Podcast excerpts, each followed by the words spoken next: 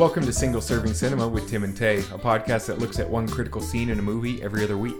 We explore how the scene is constructed, what the scene achieves, and what it can tell us about the movie as a whole. I'm Tim. And I'm Tay. How's it going, film fans? Hi, everybody. Welcome to the show. I've got a question for you, Tay. Oh, right off the bat, we're yeah. just going right into it, mm-hmm. eh? Why are you so obsessed with me? Wow, you really painted me in a corner with yeah. the question this week.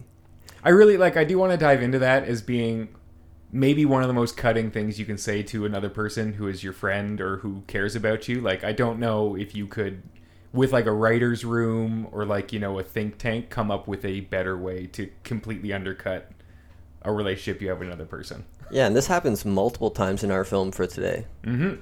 Yeah, if you don't know the quote already, and I don't know how you can't, it's been memed into a GIF that's lasted for, what, what are we looking at here, fifteen years? I'm not yeah. one for meme culture, but seventeen even years. I know this one. Yeah, even politicians have used this one, which is embarrassing. But uh, we're talking about Mean Girls today. Which is so fetch. It is. It is. Uh, that we haven't made that happen yet. I don't think anyone has. But again, another line that has... No one should.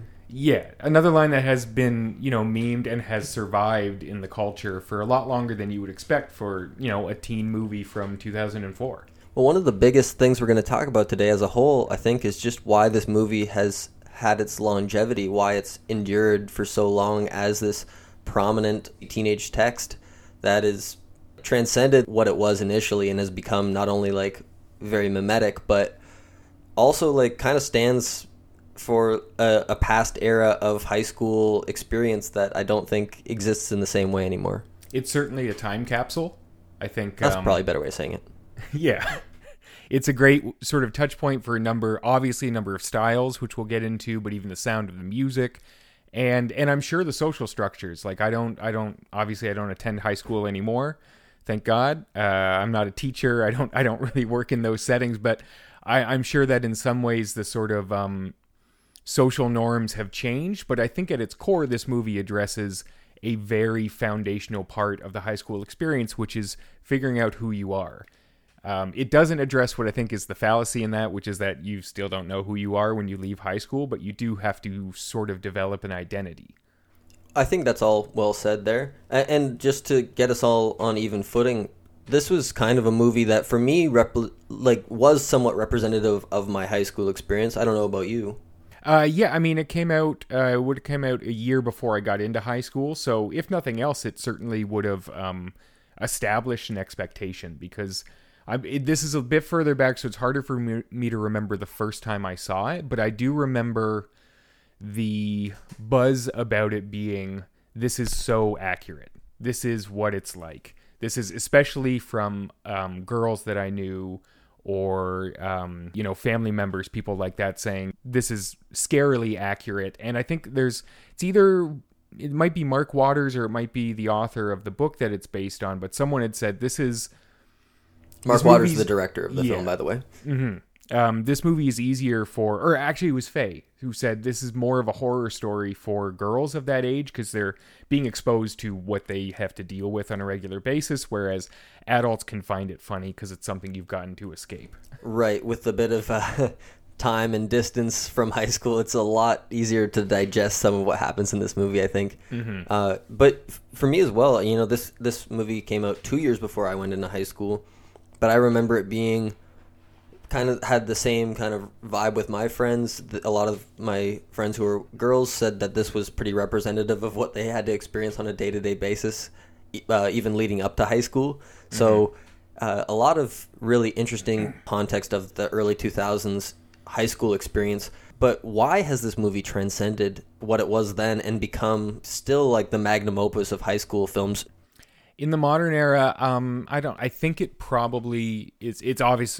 Anything like this is going to be a combination of multiple factors, but I think I do think you have that core nugget. It's about figuring out who you are. It's about developing an identity, and then on top of that, you have comedy, uh, which was I think coming into its own. Um, you had this voice, Tina Fey, who wrote the script, adapted it from the book.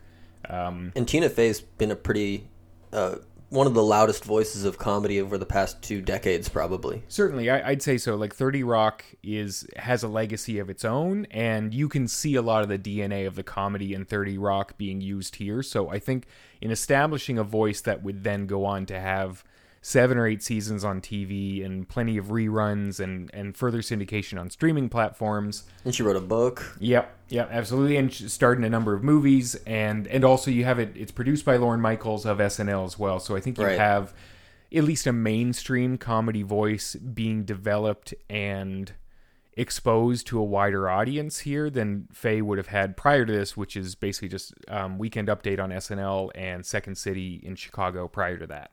So you have this comedy that is, I don't know, cutting edge is probably the wrong term, but just sort of at the beginning of its arc in terms of its accessibility. And well, I, I just know from even hearing the interview with uh, costume designer Mary Jane Fort, mm-hmm. she said that when she was working on this movie that she had no idea that this was going to be what it turned out to be. Like, no one on the cast or crew even knew how big this movie was going to be, obviously. Yeah. So...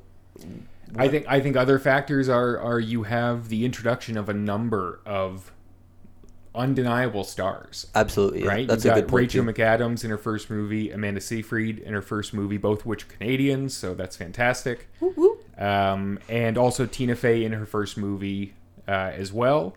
Um, so you have these really towering performances. You've got Lohan coming over from Freaky Friday, also directed by Mark Waters, sort of carrying momentum and, and bringing the movie, you know, some publicity and, and a bigger stage to operate on. And I don't know how young our audience really spans, but for anyone who doesn't know how big Lindsay Lohan was in the early two thousands, there was no one bigger. Yeah. I don't think, as far as teenage stars go. I think... if not for a number of years, she was definitely like the top of the top for mm-hmm. at least a year. Yeah. And yeah. that was saying something in a very competitive teenage female market at mm-hmm. the time. I remember Hilary Duff was also really big. Mm-hmm. Amanda Bynes coming off the Family Channel stuff too was really big at the time. Julia Stiles even. Yeah. Yeah, no, there's definitely, there was an industry of this type of personality and actor, and Lohan was, you're right, for it felt like a couple years it could have been, you know, a single movie going season, it could have been a flash in the pan, was, but it, from my from my memory it yeah, was a long time. She was the most iconic one. She definitely, you know, it would definitely be easy to sell a movie like this if you had Lohan in the lead, and obviously Mark Waters knew knew what he was getting from Freaky Friday, and apparently Lohan was up for the the villain, the antagonist character in this that's too, right yeah but After after Freaky Friday, they were pretty sure audiences wouldn't accept her in that type of a role, so they made her the good guy, and then they opened up casting, and they found Rachel McAdams, who from this went on to The Notebook, which really catapulted her into uh, into a big name as well. And um, as you as if you've listened to some of our past episodes, you'll know that we are big Rachel McAdams mm-hmm. fans on this podcast. Uh, we have both suggested her enormous potential for comedy, and this is the movie that if you look back into her filmography, that really stands out as like a key moment of comedy in her career, mm-hmm. um, that really flexes her chops and uh, really demonstrates her understanding of a very complex character, actually, in yeah. Regina George. Yeah, yeah, it's very locked in. Like it, it it's a, it's an incredible debut performance because uh, it feels fully realized from the beginning. She does a lot of different stuff. There are, you know, there are multiple layers to when you are acting sympathetic or acting kind, but you're not. There's a layer of deceit underneath it, or poison, um, up to, you know, parts of the scene that we're going to talk about where she goes full blast uh, into revenge mode. But maybe before we get into all that, if anyone listening has somehow not seen this movie, either in preparation for listening to this episode or you just missed it if you're the wrong age, um, Mean Girls is about a, a naive homeschooled junior named Katie. She attends high school in America for the first time, and she's quickly accepted into the Plastics, a clique of the highest strata. Uh, Katie soon falls for the ex-boyfriend of the clique's leader, Regina George. After Regina gets back with her ex, Katie and her friends, Janice and Damien, hatch a plot to take Regina down. Mean Girls stars Lindsay Lohan and Rachel McAdams, and was directed by Mark Waters, and first hit theaters April thirtieth, two thousand four. Uh, Canadians, um, fingers crossed you can still find it on Netflix if you want to watch it right now. No telling if they're going to lose the rights to it in between us recording this and when it comes out. It tends to happen with recordings on the S S C podcast. I don't know. Yeah, we're keeners. We're too far ahead. Yeah. So That's uh, that's how that goes. But uh, Mean Girls had a budget of seventeen million dollars, a nice, you know, mid-range budget, the thing that we like to see, the thing that you see less and less, and it made one hundred thirty million dollars in the box Beautiful. office worldwide. Love to see it. Love to see a seventeen million dollars movie be made. Mm-hmm. Uh, obviously, by today's standards, this would probably be closer to like a thirty million dollars movie with inflation, but these are our kinds of movies, these movies made in this kind of bracket, and I know from watching the commentary Mean Girls that obviously the producer Lorne Michaels and Tina Fey, who's also on the commentary, both say that this was a strapped movie. They did not have a lot of money to spare, and they cut a lot of corners to make it, even though it really doesn't come off that way. And I think listening to a very privileged producer in Lorne Michaels uh, had a way of fatiguing me a bit, because he's just he's very, very bland and uh, privileged in his position, I think. Yeah, definitely a, a businessman who's Pure in charge business. of of one of the most, one of the loudest voices of comedy, I think is a good way to put it, right? Like S N L, your experience may vary, but uh, it's definitely high profile, and it's been high profile for a long time. And, and Lorne Michaels, I, I know what you mean, where you see him talking like, this guy is in charge of what a a, far, a fair chunk of the of the, the Western world thinks is, is political comedy or relevant comedy. Yes. Um, and, and he's just bland. He's a bland guy who sees the dollar signs and mm-hmm. is clearly good at what he does as a producer. But yeah, it's weird when you're watching Mean Girls and this guy is talking over the movie. It just was strange. I'd he's much rather hear Tina Fey and Lindsay Lohan yeah. go at it over this movie. But uh, Lohan is not on the commentary, unfortunately. Yeah, Michaels definitely has a good eye for talent. Again, as we said, of course, um, yeah. you've got Rachel McAdams um, and Amanda, Amanda Seyfried and Lizzie Kaplan, actually, in their first movie roles. I forgot to mention her earlier. Yeah, Lizzie she, Kaplan plays Janice, and she's fantastic. Very funny. Uh, went on to do a bunch of other great work. Party Down is a, is a, is a very fun show, as is... I, I saw at least a season or two of uh, Masters of Sex, her and Michael Sheen. And uh, she got a lot of range. Um, and uh, she's she's a very critical role in this as sort of the antithesis of the plastics, and uh, and and as sort of the I don't know the the emotional heart between her and Damien as Katie's real friends in quotations, right? The people who yeah. first reach out to her and, and show her how how the school works and things like that. There's definitely a little bit of condescension. They enjoy how little that she knows about, just like everyone that Katie meets. Yeah, that's something I want to talk about too. But they also, you know, they they they recognize her, I think. And they, you know, everybody gets used in this movie to a degree by people that, that shouldn't use them. But um, I think I think Lizzie Kaplan and uh, Daniel uh, Franzese as Damien really perform a critical role in sort of Katie's environment. I think you got to put some Italian mustard on that. Franzese? Franzese, yeah. yeah. I don't I don't know if anything we just said was correct, and we're very sorry, Daniel.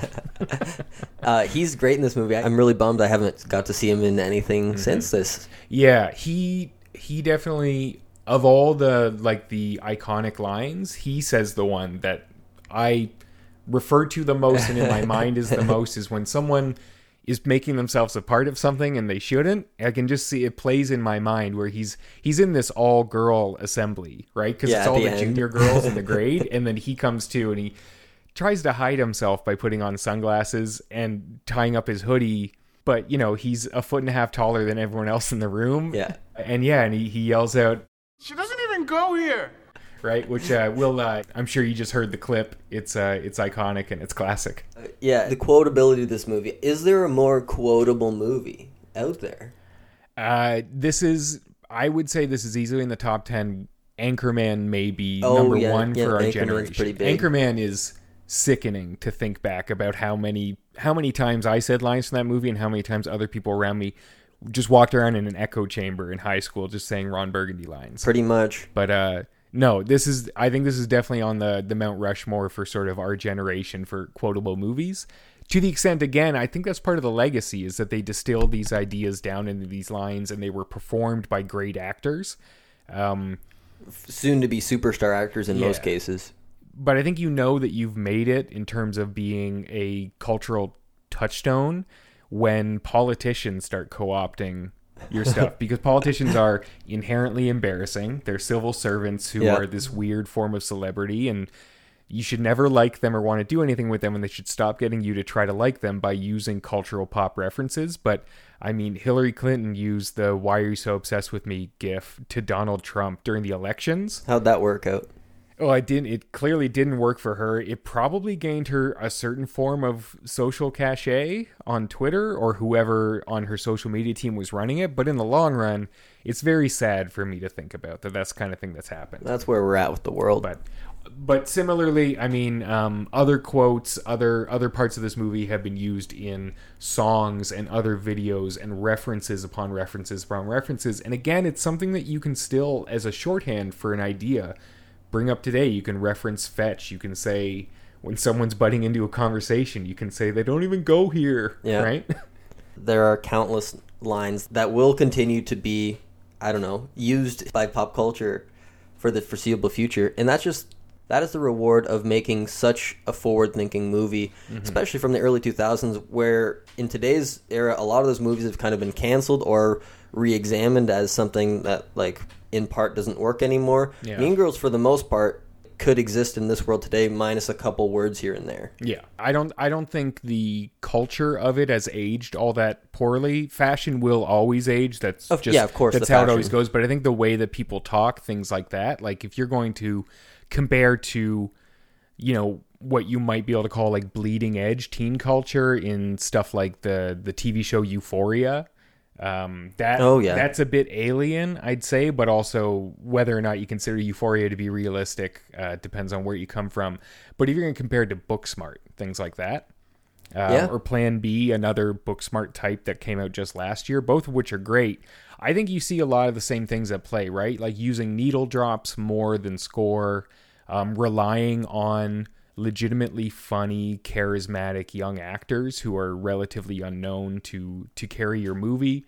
Um, I, th- I think there's a reflexive tone that this movie carries as well that I've, I have not seen Plan B, but Booksmart also kind of carried this sense of like awareness about it, that it was aware that it was a movie that had comedy beats and it wasn't afraid to use uh, components external from the movie. So for example, in Mean Girls, there's like this external narration component mm-hmm. that works hand in hand with the script at all times. So you have Katie narrating and then it'll cu- then the narration will cut out and the line in yeah. the sub in the text of the film operates in relation to the line in the narration. On October third, he asked me what day it was. It's October third. Mm-hmm. And this kind of meta script writing yeah. is fairly forward thinking in terms of comedy. It's not like this was a revolution, but I think that's what makes it so digestible as well, mm-hmm. is that there, and like it, for the quotability, like we already talked about. Definitely. Like um, it's October third, or on October third, he asked me yeah. what date it was. Yeah. It's October third. Well, yeah. And like that became, at least for a while, I'm sure some people still, still celebrate the day, but that became like Mean Girls Day online. Well, did right? you see two of the videos I sent you were both released on October third yeah. on YouTube. And uh, some of the comments on them were yeah. like, of course, this is yeah. released on October third. Yeah. Uh, look, once again, this just furthers the idea that there's like a literal date in the calendar that people can relate to Mean Girls, and mm. it's not even like the first day of school. It's October third. It's not, yeah. Like, that's actually one of the techniques I wanted to just sort of highlight before oh, yeah, we jump hop in. into the scene, is that that may be one of the most graceful time lapses, for lack of a better term, or even uh, arguably like a like a little two-part montage or three-part montage, is your script has critical stuff happening right at the beginning of the school year, and your next event is Halloween. So how are you going to get from there to there after you've done your work at the beginning of the school year, having her meet people and understand the cliques and all that? There are so many different ways you could do it. You could just throw on a, like a music track, you know, needle drop and show the leaves turn orange and people putting out pumpkins. There are a bunch of lazy ways to do it. And I really like that it's character focused. It's Katie is very much obsessed with this guy who sits in front of her in math class, Aaron, and she passes the time by when they speak to one another. So on the one time he asks her what the date is, and that's October third, and then the other time he's it's, asked like to borrow something later. Or yeah. And she literally said, or, and then two weeks later he asked me. No, no, he says, you could see there's rain pouring on the windows outside the set. And he goes, it's raining. And she goes, yeah, it is. And it's the most like mundane thing. But like, again, that's how you're passing the time. That's how you're counting the days. And once again, a good comedy beat. Two weeks later, we spoke again. It's raining. Yeah. Yeah, it is funny. It's funny, too, because, like, I don't know how intentional it was that, like, I don't think there's a lot going on with Aaron Samuels. Like, he's he's good looking, and, like, he's kind. And, like, I do like that, like, Regina's complaints about him are that, like, he cares about his mom in yeah. school. Yeah. Which is super funny. But there's also not a ton there. Right? And I love that, like, there's there's the first person shot of him, like, from Katie's perspective at one point, where I think he's doing, like, the actor is doing a dumb smile. He's not doing, like, a, like, give us a nice smile. Like, there's a there's a quality to it. Like, I don't know. Corniness. I'll, I'll link to a still in the okay. in the show notes. I don't know if maybe I'm reading into it, but I think, like, the actor is putting on a bit of cheese and being like, this isn't even a good smile. Like, it's kind of... It's kind of doofy. I don't know. I don't know how to explain it, but it's it's very funny that I don't think they needed to get too deep into Aaron Samuels or, or really any of the male characters. Well, right? I I think on the subject of Aaron Samuels, first of all, I looked him up on IMDb before our chat today, and he has done very like almost nothing. Yeah, he except for Mean Girls. Yeah, and I know from just listening to the commentary that they casted him because he was very handsome, mm-hmm. and Tina Fey is not ashamed to like call a, a much younger man like yeah. very attractive, yeah. and uh, she said we cast him for his looks, yeah. and we cast him because we needed someone who could literally convey that Katie would be like would lose track of everything of else time. in her life yeah. by looking because of the way this yeah. man looks, mm-hmm. and uh, f- you know what? Like he's not the most stylish hunk I've ever seen in a high school movie, but he does capture that aura of like. The guy who is just, like, too good-looking to, like, pay attention to anything else. Mm-hmm. And I think a lot of this actually comes down to the cinematography, too. Yeah. The single perspective shots where it's, like, mm-hmm. a P O V shot looking at someone right in the face. This is used really frequently throughout the film. And in a couple different ways. In a yeah. lot of different ways, which is, yeah. Which is neat for, for being the the same type of shot. Like, I love the sequence where they're introducing Regina. And yeah. you get the... almost like heads-up interviews with a whole bunch of people in the school, from the students to Tim Meadows, right? Which is really fun. Like, when he pops into the interviews, that kills me. I hear Regina George is dating Aaron Samuels again. The two were seen canoodling at Chris Iso's Halloween party, and they've been inseparable ever since.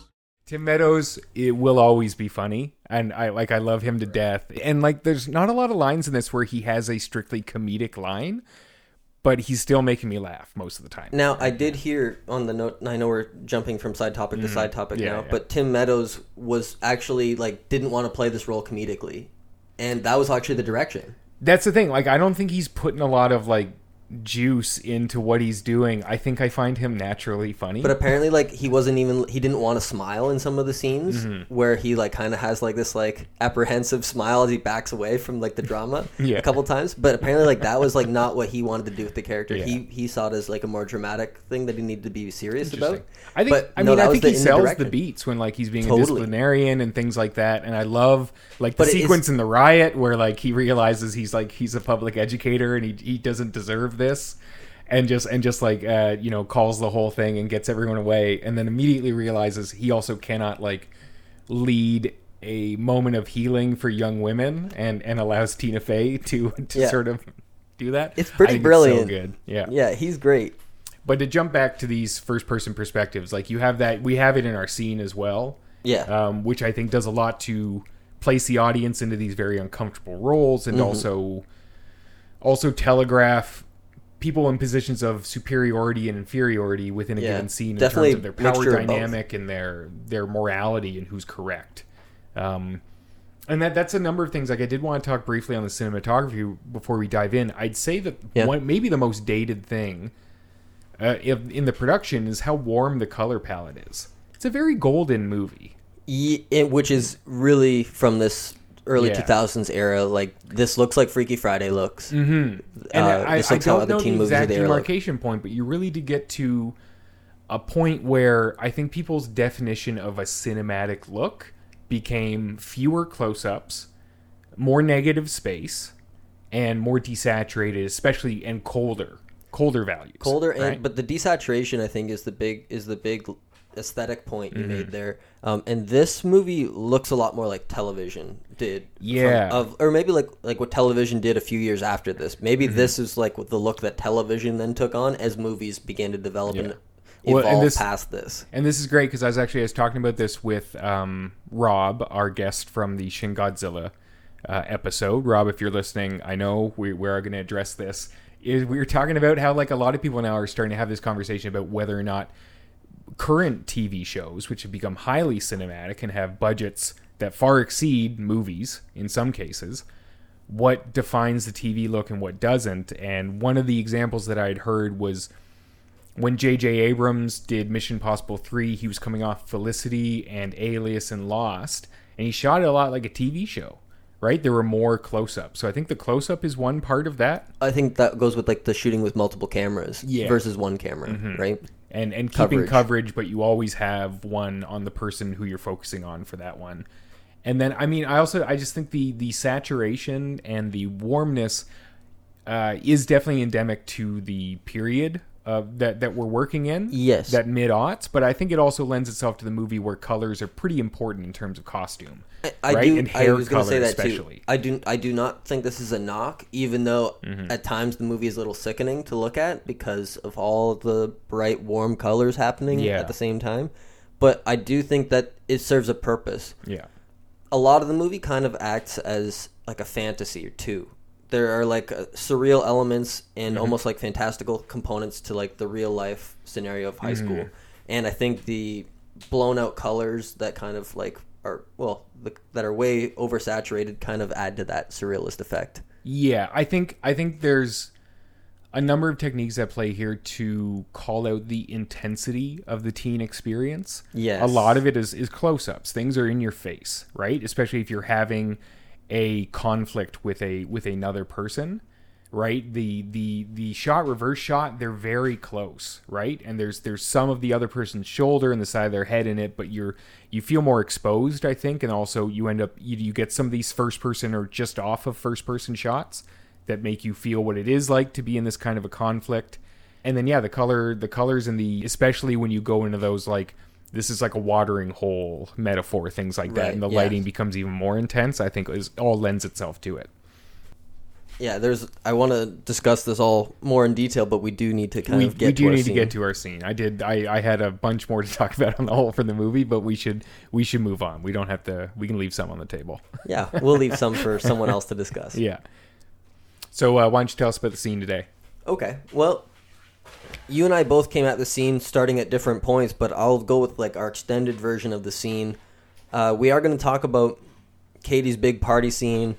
There is a little bit that's worth discussing at the beginning of the scene, so I am going to include that. But for the most part, we're talking about the end of the scene today.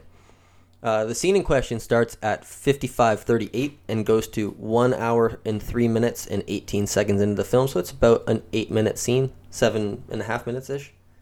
After securing her position as the new Queen Bee, Katie plans a small get-together while her parents are out of town in hopes of locking down Regina's ex, Aaron Samuels. A full-blown party ensues, and lines are crossed as she has her moment with Aaron, is forced to face her excluded friends, and truly sends Regina over the edge by not inviting her, resulting in a high school crisis for the ages.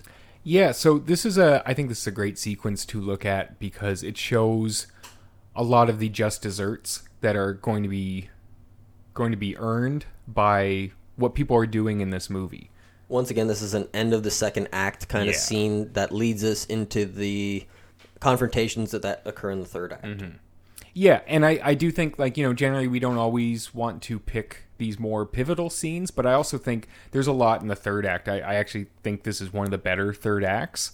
Yeah, um, this is a good third act. It's very, very well written. It's very graceful in a number of the things that it does in, in terms of trying to resolve this stuff and how the school can resolve stuff, but Katie doesn't. It takes her longer. So there, there's a lot there. I don't think we're robbing this movie of, of a single high dramatic point by by talking about this here.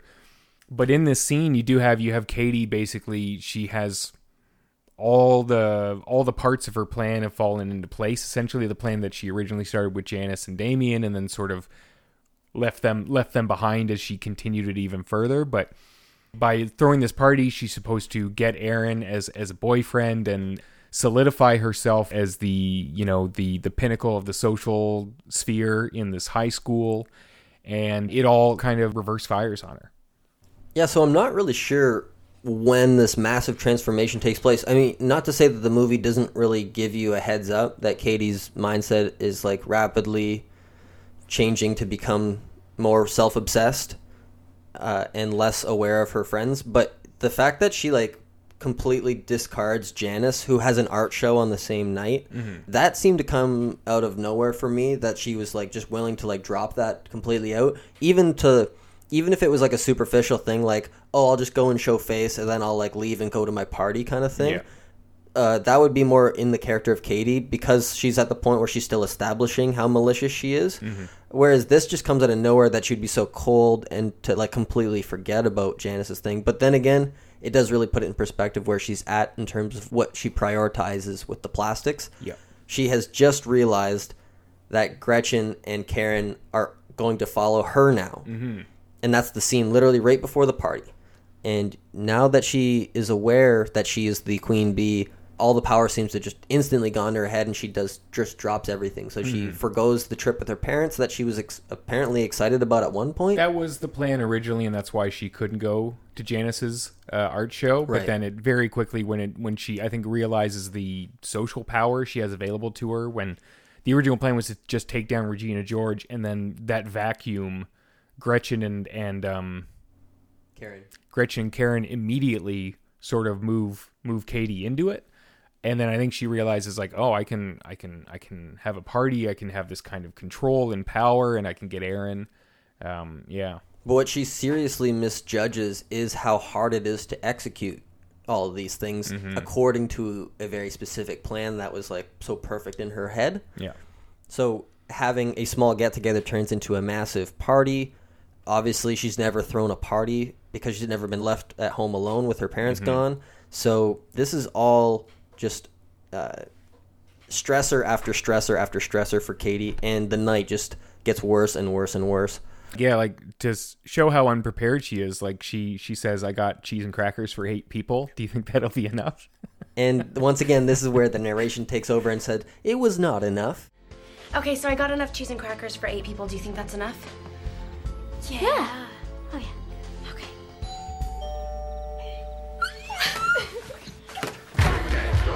It was not enough. Yeah. As the party exploded. Mm-hmm. Um, once again, this shows her naivete. This is her first, like literally her first day as the queen bee, and she's already in way over her head, mm-hmm. uh, trying to keep up with all the different parts of drama that she has created, both er, now with Aaron, with Regina, mm-hmm. and with D- Damien and Janice, all separate parties who are all upset with her based on her actions on this one day. In her in her Queen Bee debut, though, she does pull the look off.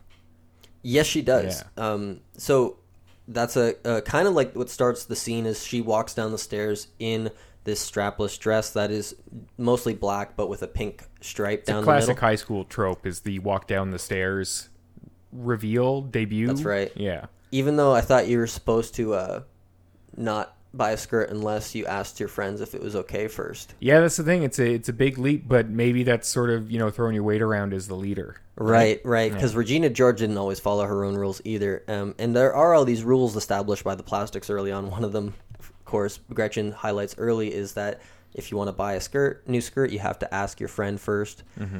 Um, not that that's even brought up past this point, but it is interesting as Katie comes down wearing this new skirt, and uh, both Gretchen and Karen compliment her highly on it. It's a full dress. I don't know. Oh, right. I don't it, know. It, if, it's I don't a know strapless At what dress. Point this is splitting hairs, but yeah. Right, yeah. We're two dudes talking about women's fashion here. Cut us a bit of slack. But what, what we can speak to is the the intentional color theory at play here. Right. You want to dive into that? Well, yeah. So um, a lot a lot of things that, I don't know, may, might seem subtle if you're not paying attention to it, if you're not paying attention to clothes that much. But there's a lot of info and analysis out there, both directly from the costume designer Mary Jane Fort and also a uh, third-party analysis, movie analysis channel called Modern Girls, um, talking about how very intentional they are in how costuming and, and style choices change for Katie as she first shows up, and she has no no real distinct style. It's very masculine.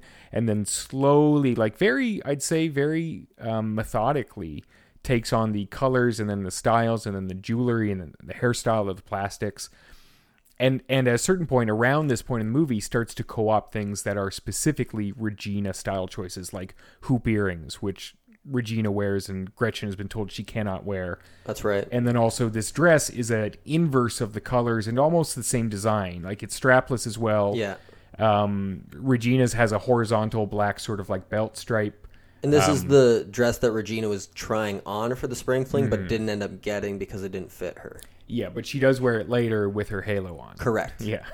Um, but uh, yeah, so there's a lot of very intentional things at play here to to underline how these power dynamics are shifting, and also, of course, this ever-fluctuating sense of self that Katie has. Yeah, this really marks the point in Katie's character where she has forgone everything that she valued in terms mm. of friend and family for what she thinks is the shortest path to success and popularity, which is aesthetics and dressing a certain way. Mm-hmm. Um, it's clear that this is what she now sees as the as the best way to get to that point is actually the, just the way she dresses now. Yeah.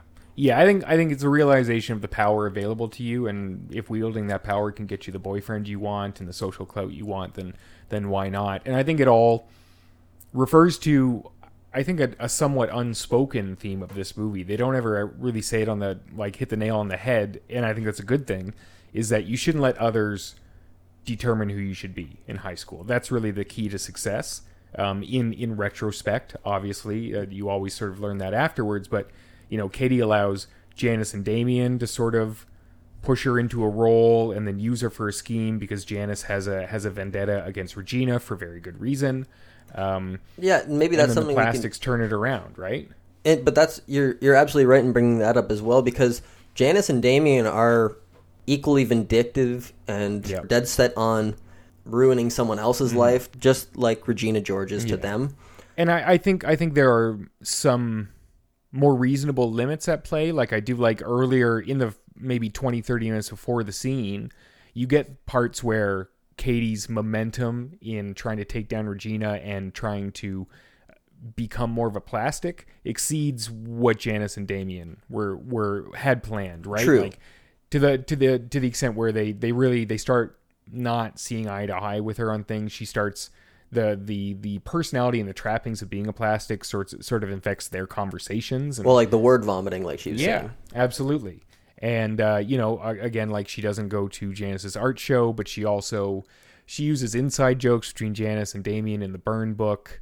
She starts blowing them off around the school, things like that. So I, I do think there are limits at play, but I th- I think it's a v- totally valid thing to say that Janice and Damien are another lesser side of the same coin. Yeah. And, and again, what Katie should be working towards is is some form of self-actualization and determining her own her own personality, which is, again, by the end of the movie, it's established in what she's wearing and in how it is there are aspects of the plastic still at play, but there's still aspects of her more comfortable style wearing jeans from the beginning.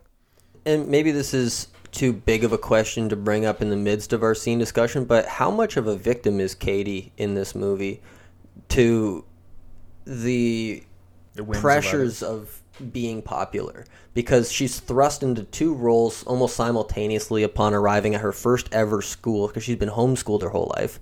Mm. So she doesn't know what any of this world is, and two worlds quickly collide upon her: the art the artsy kids who want to take revenge on the popular kids, and the popular kids who are just vindictive in general. Mm-hmm. And she's kind of told that all these things are the way you should be yeah. if you want friends. And so how much is this her problem, how much is this like her mess? I obviously think, this is the scene yeah. that kind of all comes to a head. Mm-hmm. Well, I think, you know, if this movie, or if any high school movie, is an examination of power, one of the core tenets of that will be is, you know, power corrupts. You, the, those without power act like they don't want it or that they don't need it, right? Like Janice. Right. The Janice re- moves rebellious. hard in the other direction, right? After she, she falls out with Regina George and has a completely different style and things like that. It's very well coded. Um, But still, like, the moment that they realize they could have power, they could affect change, it's not for good reasons. Right. Right? So I think they're all victims to an extent. They all wield power to different extents. You could definitely develop a hierarchy, I think, if you wanted to say who was worse than others. But I think in a, in, in high school, in a high school social setting, no one is good. Well, the way Janice phrases it at the towards the tail end of our scene that we're discussing, she suggests that Katie is worse mm-hmm. than both her and Regina yeah. because she doesn't even know that she's being mean. Yeah. Yeah, so, I mean, that's the thing, being so swept up, and, and I think maybe the unique setting under which Katie comes from another country and, and always being homeschooled is that much more volatile for her and that much more intoxicating. Right. Yeah. Well, I mean, it's a lot to keep in your head, right? You have to keep these people happy, these people happy, and you almost forget that there's like a whole other component, which is yourself sometimes. Well, yeah, and you have to, you know, you chase your own desires, mm-hmm. and at what cost, and at the cost of who, and, and things like that. There's a lot...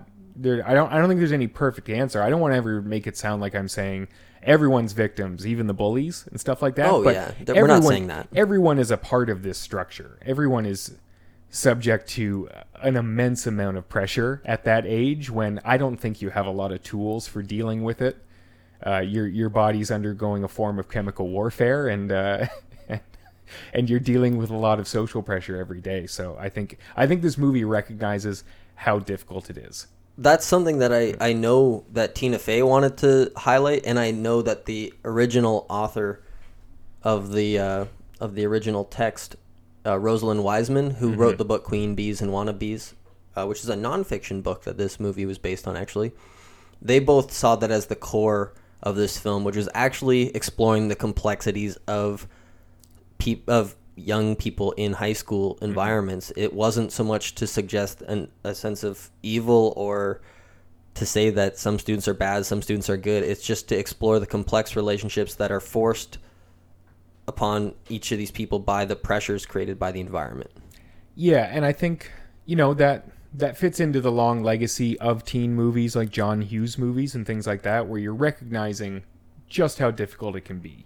But there's a meaner streak to this movie. It's much meaner, and I think it's also much more relatable, maybe because I grew right. up at the right time with it as compared to, you know, Breakfast Club, where you have way more clear archetypes and also like a lot of like family trauma from home, other things being factored in. This is focused a lot on just what happens in the school and what one person can do to another person. And it doesn't, I love that they're, they give you tons of context for the types of homes these people come from and the settings, the the examples that their parents set, but it's far less about, you know, Judd Nelson and and what he's dealing with at home as compared to what people do to each other at school when when they when they want something or they want to seem cool. Um in terms of that, maybe we can we can focus a little bit more directly on what I what I think is the the best part of this sequence is um Katie is just sort of vomited on Aaron Samuels after trying to get with him and, and try to lock him down. And uh, and he takes off, rightfully. And as she comes outside, Damien drives up with Janice standing through the sunroof, realizing that Katie had just thrown a party instead of coming to her art show. And she calls her out. And basically a lot of stuff that had been sort of um, building to this point after over the last couple scenes between them comes out, where they realize that Katie is no longer pretending to be a plastic in order to take down Regina George. She's just simply become one. And Lizzie Kaplan does a great job at delivering these lines mm-hmm. at, in this moment, because it is just full of, like, this scene is stressful to watch in so yeah. many ways because you're coming at it from Katie's perspective. The movie does a really good job of keeping you kind of locked in with her throughout mm-hmm. some of the party, where she's looking around for Aaron for so long. Mm-hmm. She's just exasperated by this point. Mm-hmm. And now she's already puked on him. And then as soon as she goes out of the house to chase him, she is berated by her what the people who were her two best friends, mm-hmm. maybe her two only friends in the school. And there's like this level of humor in the scene as well, which the movie does really well throughout. There's humor sprinkled throughout the dramatic moments, which just creates a perfect tone most of the yeah. time. There's a great balance of comedy and drama at play right here. And it's achieved by this genius idea where Damien cannot stop moving the car that he's driving because he has a curfew and he's past curfew. So he's driving around this cul-de-sac that Katie lives in while Katie and Janice have their argument. And it it establishes some tension and some uneasiness, and it makes for an interesting filming. Like we've talked about so many times, there is an obvious way you can film something, and then you can try a little harder and find a different way to do it. And I can't think of a, another example of this specific type of thing where they're like, we'll just keep it moving while we have a pivotal argument, like the the the the, the main interaction between Janice and Katie for the whole movie. It's going to happen. Well, Janice is up, standing through the sunroof, and Katie is down on the sidewalk. So you get you you get a lot of Katie's perspective looking up at Janice. Janice is, has moral su- superiority, definitely, and she has more power in that argument. She has more evidence to fit her point of view. And then Janice looking down at Katie too, and you see Katie is, is made to be inferior. So I think there's a lot of really powerful camera techniques at play. Yeah, both P O V shots mm-hmm. are, are really well done. Yeah. Like, and like you just touched on, Tim, this is a scene that you could see being shot in a very plain, boring way. With uh, you've seen it with, in other movies where yeah. Janice bursts into the party and calls Katie out in front of the whole, the whole school, which certainly is ex- exposing and has power. But this is so much more interesting. Yeah, and it's more intimate in a way too, because it's just the three of them. Well, it's personal because Damien is always.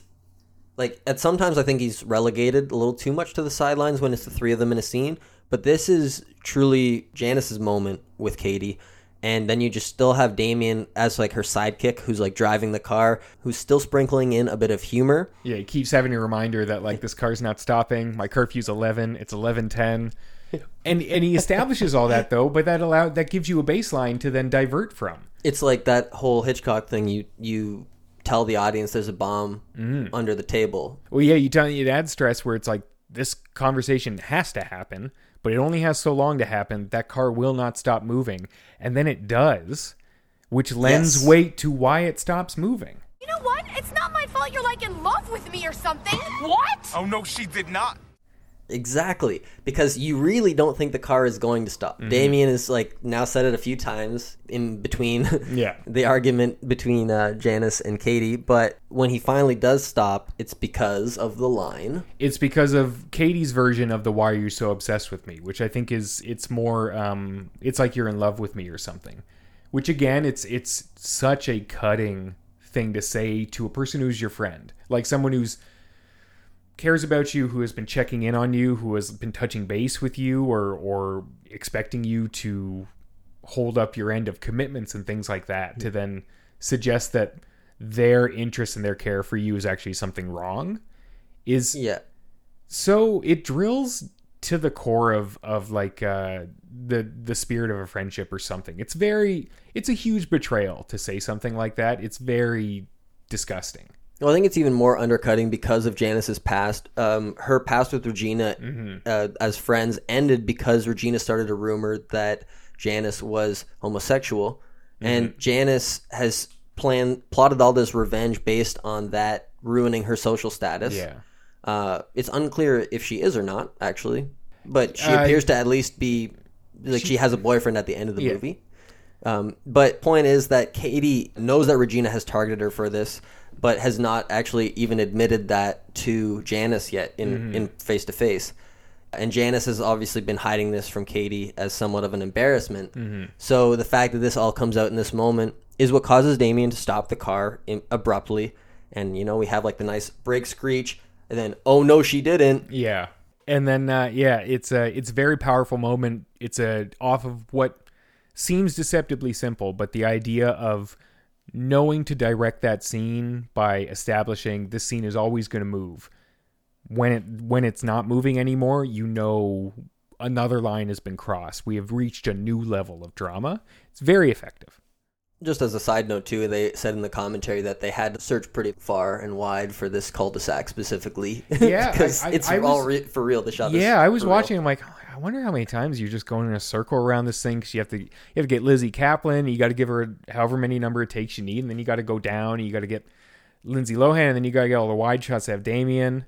Yeah, it's five camera angles, I want to say. Yeah, that sounds right. Yeah, it was a very powerful conflict between the two, and and I, I love the way that they that, that it is directed. I think it's uh it's very effective. And then at the same time, you get to cut over to Regina, and you have the fallout of I'd say her arc so far yeah.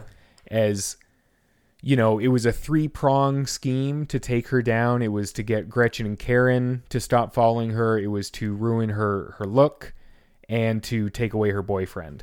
And the way that they had figured out they could ruin her look is by getting her to eat these Swedish bars that are high-calorie bars meant to help you gain weight, but they just tell her they're to help you lose weight. Yeah.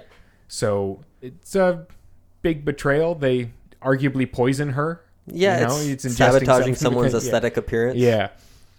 And, I mean, again, I love how the scene plays out. It's very funny because Regina George is the villain. It's it, generally the villain, so it's easy to be funny. But she goes back to her car after after the party where she went in to confront Katie with oh. her current boyfriend. What's Sh- his name? He's got Shane a, Omen. Shane Omen. Who I recognize. I think he's one of the other pilots in Pacific Rim. Okay. I think he's. I think he might be the okay. brother in the very beginning. I think he might be... Charlie Hunnam, which is Shane Omen and Charlie Hunnam. Um, I think he's his brother. Oh, no. Because I haven't seen him anything else, but he looked familiar. He he ha- kind of, honestly, for S N L, he kind of has a Beck Bennett look, but obviously Beck Bennett would be far too young at the moment. But I think he's very funny. Um, like, they're going back to the car, and he's saying things like, slow down, hun, and stuff like that. Like, he has a very just, like... You know, he's the guy that she cheated on Aaron with. Like, he's just a, he's a crappy dude and there's no reason to like him. But he ends up pointing out that the Caltine bars she's eating are high calorie and they make you gain weight like crazy. You get these close-ups on Rachel McAdams where she, her teeth are covered in this chocolate. Yeah. It's as she's so, realizing it's what's, gross. what's been done to her. And then she just starts screaming. And, she, you know, Shane Omen... has a great little cut where he it's so he's, funny. he's like scared and he just runs away from his screaming girlfriend. And then the scream, the audio carries over to cut you from the street to Regina's house where she she immediately formulates a brilliant act of revenge by um, writing herself into the burn book, this book that they've made insulting or or... highlighting very embarrassing stories of all the other girls in their grade. Yeah, also, like, just a great prop, I should add. Yeah. Um, something that you see throughout the movie, it's built up. Mm-hmm. Like, there are lots of, there's lots of good foreshadowing throughout the film, but yeah. the burn book being what it is, it's, like, instantly recognizable as something from this era of high school yeah. life and something Pink, that... it's plush. Yeah. Yeah. Like, it's, it's everything that you'd expect the burn book to mm-hmm. be. Uh, yeah, so they... They carry over from outside Katie's house to Regina's house, and just basically every time they cut, the scream continues, but it'll change pitch, right? So, so it's not like screaming. One big long, it's just like she's still screaming. You're in between breaths, and the pitch change is very funny. It's it's just like naturally comedic as she gathers the art supplies to to to to make her own page in the burn book. Apparently all her scream, by the way, that was all Rachel McAdams for real. I'm not surprised at all. I love like the shot of her walking into the room and like smashing her lamp yeah. and stuff. Great presence, great energy. It's so funny to it's me. It's very funny. It's and... because of the scream though. It's not like yeah. you're not laughing at Regina George who's like miserable at this point. It's it's the scream and you're the editing at the of reaction. the reaction. It's it's a big reaction, right? Yeah, it's I know it's so it's a huge tough. betrayal and your you know your your your body has been affected, but I, it's super funny. And then the screaming stops when she she starts speaking out loud what she's writing about what you assume is Katie. Uh, and then you find out there's a, I love the shot where it's on her eyes as she lifts up her, her magnum opus and, and the book Another comes into frame like too. Tight P O V so, or tight, not P O V, but tight close up shot. Yeah. On and the face. Just like there's this great manic energy in Rachel McAdams' face where she, she looks upon her work before, and then it like it cuts directly to her showing it to Tim Meadows' character, but uh, it's it's very very seamless between these these parts of the sequence. You could argue whether or not it actually involves the prior scene. I think we're we're talking about it all because again, it is sort of the fallout of the scheme and how it reaps consequences for Katie and it reaps consequences for Janice and Damien and for Regina. Like, and I mean Aaron too a little bit, but you know, yeah, our our restrictions on what compiles a scene are pretty loose if you haven't noticed that about we'll us so far. We'll do what we want. We will do what we want. Um, and these two scenes kind of connect together to form like this end of the second act, like we've already said, that really put everybody into a different corner going into the third act, which is really an interesting setup. You literally have everyone mad at Katie uh, going into the third act. Mm-hmm. Literally everybody. Yeah.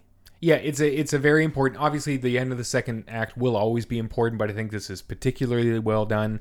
And in doing so, it develops a really strong third act. And third acts are almost always, bar none, the the hardest to write and the the the toughest to watch part of any movie. Agreed. Usually the setup is much easier than the follow-through, but mm-hmm. this movie does a good job of balancing both. Yeah. Um, and we again, get just, a lot of personal moments in this yeah. scene that really allow us to understand the characters at a deeper level than I think you usually get to understand uh, antagonists in a teen movie. Mm-hmm. I think, yeah, the writing is all there on paper. Yes. This all works so well. And then it's elevated by great direction, great camera choices, great costume design. Like, it's all these other things that take it from a well-written scene to a fantastic sequence, a very powerful sequence. Yeah, you know, I, I can't say too much about Mark Waters and his films because looking through his filmography, I've barely seen any of them. I've only seen Freaky Friday, and I probably saw it when it came out. I haven't seen it since then. I have seen Freaky Friday a number of times. My sister used to watch that on repeat, so I have seen that a lot. But uh, I remember enjoying it. Yeah, yeah yes, Freaky Friday is fine. Yeah. Um, Jamie Lee Curtis is just as good as Lindsay Lohan. She's in that great. One. Yeah. Uh, but Mark Waters does not have a filmography that screams out at me. Uh, yeah. It's almost like every single movie he's made, I've I know a lot about, saw trailers for, and chose not to watch. Yeah. But what he did with this movie was actually like he definitely had some role to play in elevating this material to what it is, because his focus on costume design and character development are things that a director is responsible for, and I think that these were some of the strongest components of the movie. Mm-hmm. Yeah, no, very, very powerful stuff. So that's why we wanted to look at it. A lot of great examples of why the movie as a whole works are uh, are present in this. But uh, with that, I think we can uh, we can move along to our shout-outs, so we can talk about one other thing, a piece that uh, we think uh, is worth noting that doesn't actually occur in our scene. Yeah, you want to take the lead on this one? Yeah, I can. Um, I had, I had a number, like, it's honestly very hard to choose, but... Same. um. The one that I think I want to mention is just like a, a fun little point is that the bus, which, as you know, because you watched the movie, Regina George gets hit by a bus. It's a great jump scare in an otherwise not not terribly horrific movie. Uh, the bus is set up with the rule of three, right? So you have Katie at the very beginning of the movie um, when her parents let her go to high school and they're sort of saying goodbye to her. It's a big moment for them. She's not looking both ways when she's crossing the street, because apparently wherever she was in Africa, there wasn't a lot of crosstown traffic, which I think is a bit of a generalization about an entire continent. But maybe she was out in the sticks the whole time.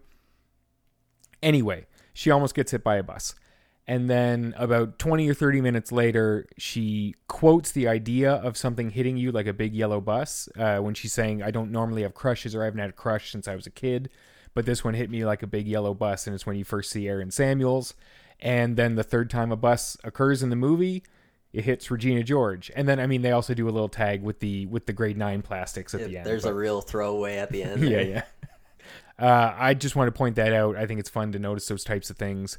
Um, and I am going to sneak in that I just really love when um, Jason gets hit with a boombox in the face, too. That's my other shout out. That was actually going to be my first one, because that scene makes me laugh probably the hardest when uh, Gretchen goes over and kicks the yeah. boombox off the stage. I just, I would have talked more about it if I could have found more, because I think it's one of the few stunts in the movie. It is. You can right? see that it's like a reverse shot or yeah. something.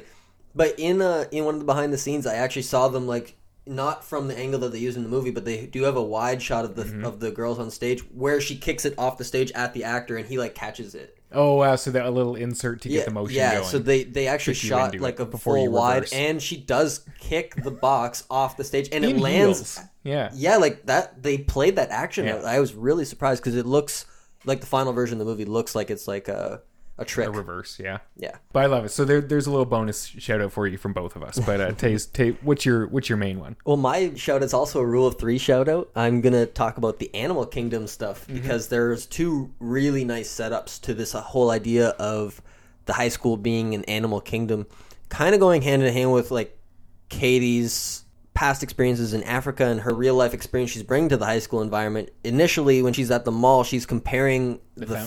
fountain to a watering hole, mm-hmm. um, where all the animals kind of ga- where animals gather and fight for territory, and the top animals reign supreme, kind of thing. Then once again in the cafeteria, after Aaron and uh, Regina get back together, she has this fantasy of tackling Regina, and like everyone in the cafeteria becomes all animalistic. Mm-hmm. And Aaron in particular is really funny in this yeah, scene. He like he well. his mouth is like perfectly imitated by the monkey sounds yeah. that they throw in in the sound mix. And he's just got this hilarious look on his face. Mm. But then the third and final time we see it happen is a moment in reality yeah. when the burn book is obviously put into public uh, display yeah. when Regina photocopies it and throws all the papers throughout the school. Um, and you actually have all these like girl-on-girl combat moments that kind of are what all these Animal Kingdom references have led up to. And I just thought it was really clever shooting. It's really mm-hmm. creative. Uh, and it also tonally reflects kind of where Katie is approaching the high school yeah. metaphor from. And I thought that was really clever. Yeah, yeah it uh, like I think it, it's a great representation of her perspective and yeah. the re- the references that she would have. Uh, I think the Africa thing is a little obtuse in some other ways. It, it hasn't aged super well. Um, in this this aspect think, of it, I think it's okay, though. I think this works because I think it plays in the idea of this is how she's thinking about these interactions, but obviously they're way more subtle and nuanced than she gets at, and that's part of the reason why she makes the mistakes she does. Yeah, right? Everything's exaggerated in this metaphor, mm-hmm. and that leads to a bit of misconstruing yeah. what's important. Yeah, but human psychology, especially at the high school level, is just slightly more complex than your standard animal psychology. So yeah, I think that's, you know, that's one of her that's one of her issues that that uh, that she comes to reckon with by the end of the movie. But yeah, great shout out. Um, for recommendations, uh, something I wanted to recommend is a companion to this, maybe. I don't think it has to be an alternative or any way, but obviously Mean Girls focuses a lot on the social structure of interactions between girls in high school, and not so much the guys. To which point we should mention we never did the tagline, our main thing, which is uh, welcome to Girl World. Wow, Girl World, I can't believe we forgot yeah. the tagline today. Yeah. And Girl World is capitalized. It's a it's a proper noun. It is it is a real place. It has real rules, real borders. Um, it's not the worst tagline. That's pretty good. It it works. Yeah, I don't mind it. It's uh, they, we we've definitely done worse. We will mm-hmm. we'll have always done worse taglines. We'll have the um, tagline ranking still at some yeah. point. We will we will get that going. But uh, sort of in that mind, uh, just for maybe a little bit of a journey into the male social setting, I'd recommend Everybody Wants Some by Richard Linklater from twenty sixteen. Super funny. It's about a uh, college baseball team and sort of the way that in building a winning team forces competition into almost every single interaction. I think it's one of the more honest and also not overly judgmental displays of toxic masculinity in a movie that I've ever seen. Yeah.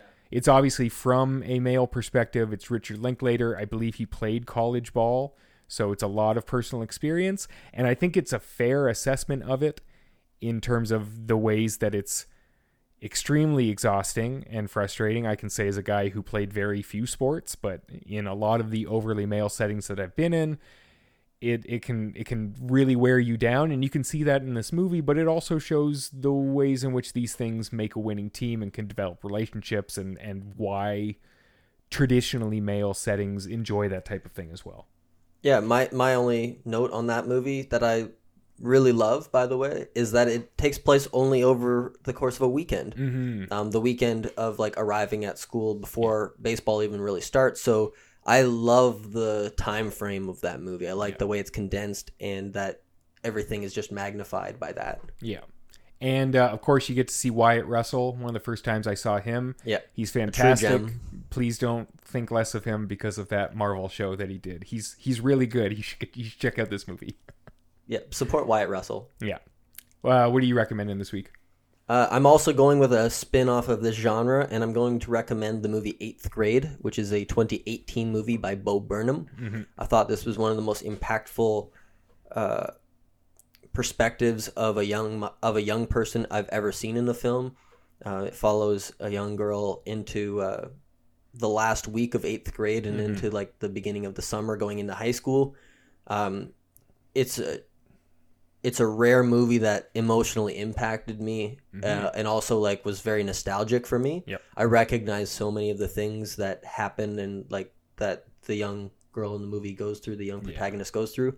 Uh, and I just think that this is a brilliant take that's pretty unique and very honest and refreshing mm-hmm. uh, of this high school kind of, or of like the school film. It's not a high school film, so it's even more rare in the sense that it is a an elementary school film. Yeah.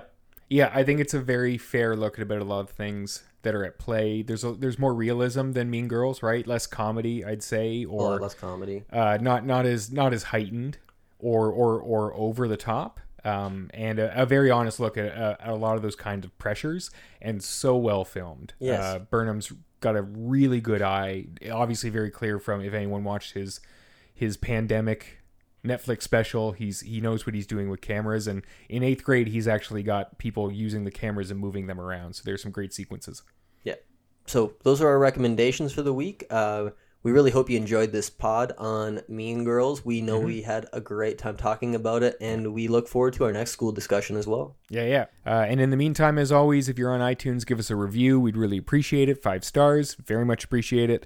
And if you, we would love to interact with you. Um, so please comment on, on posts on Instagram, send us D Ms if you have thoughts about the episodes. If there's a different scene you want to talk about, if we get enough sort of, you know, back chat, then we'll start a section of future episodes where we look back on other episodes and just see one-line reviews from people, scenes that people thought were worth discussing. Uh, and as always, on Sundays, we do a weekly roundup. Uh, recently I've started, we want you to uh, include, like, D M us a one-line review. So then it's not us commenting on what you saw, but it's what you thought. We'd love to hear more of that, but if you just want to chime in and say, this is what I watched this week, uh, we'll uh, we'll we'll share it around and, and get some recommendations going. And we love hearing from all you guys, so please do yeah. that. But uh, with that, that's uh, that's yet another episode. Uh, Tay, you got any final advice from Mean Girls? No. I think there's plenty of lessons there. We'll let you uh, decide what one you're going to take away from it. We'll catch you next time.